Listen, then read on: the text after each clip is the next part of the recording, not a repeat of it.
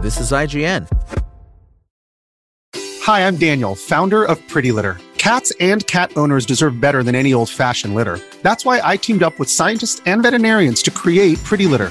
Its innovative crystal formula has superior odor control and weighs up to 80% less than clay litter. Pretty Litter even monitors health by changing colors to help detect early signs of potential illness. It's the world's smartest kitty litter.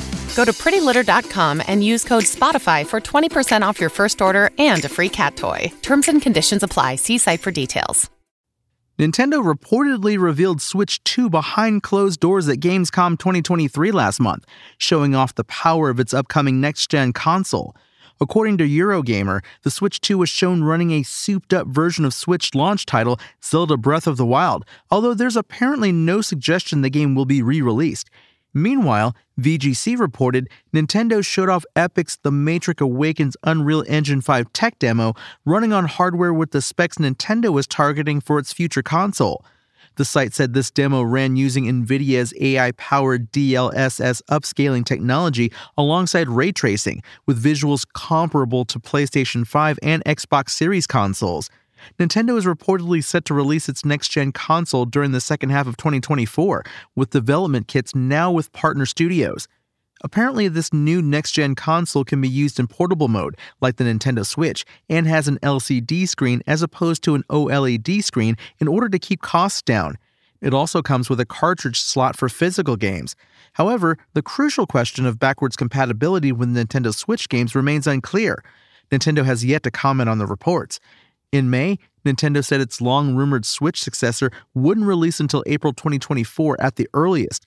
Nintendo President Shuntaro Furukawa explained during an investors presentation that the company isn't considering new hardware in the 2023 24 financial year, which ends March 31, 2024. This comes despite a decline in Switch sales. The console sold close to 18 million units in the last financial year, down from 23 million sold the year before and 28 million the year before that. Nintendo isn't looking to rush a new console out to tackle this decline, though, as it has forecast another drop for the coming year. Sustaining the Switch's sales momentum will be difficult in its seventh year, said Furukawa during the presentation. Our goal of selling 15 million units this fiscal year is a bit of a stretch, but we will do our best to bolster demand going into the holiday season so that we can achieve the goal. Rumors surrounding a new console have been circulating for years. The new console was said to offer boosted graphics akin to the PlayStation 4 and its Pro model, but there is no official information regarding the next piece of Nintendo hardware yet. This week, Nintendo had said it had moved on to a brand new The Legend of Zelda game, ruling out Tears of the Kingdom DLC. It seems likely this new Zelda game will launch on Nintendo's next console, but will Nintendo re release Tears of the Kingdom on Switch too?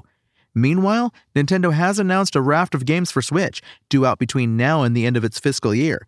These include Detective Pikachu Returns, Super Mario Bros. Wonder, WarioWare Move It, a Super Mario RPG remake, Pokemon Scarlet and Pokemon Violet DLC, a visually enhanced version of Nintendo 3DS game Luigi's Mansion Dark Moon, and an untitled Princess Peach game. Nintendo still lists the MIA Metroid Prime 4 as a Nintendo Switch game. Thanks for listening to IGN. My name is Tony Jackson, and for the latest console updates, visit us at IGN.com.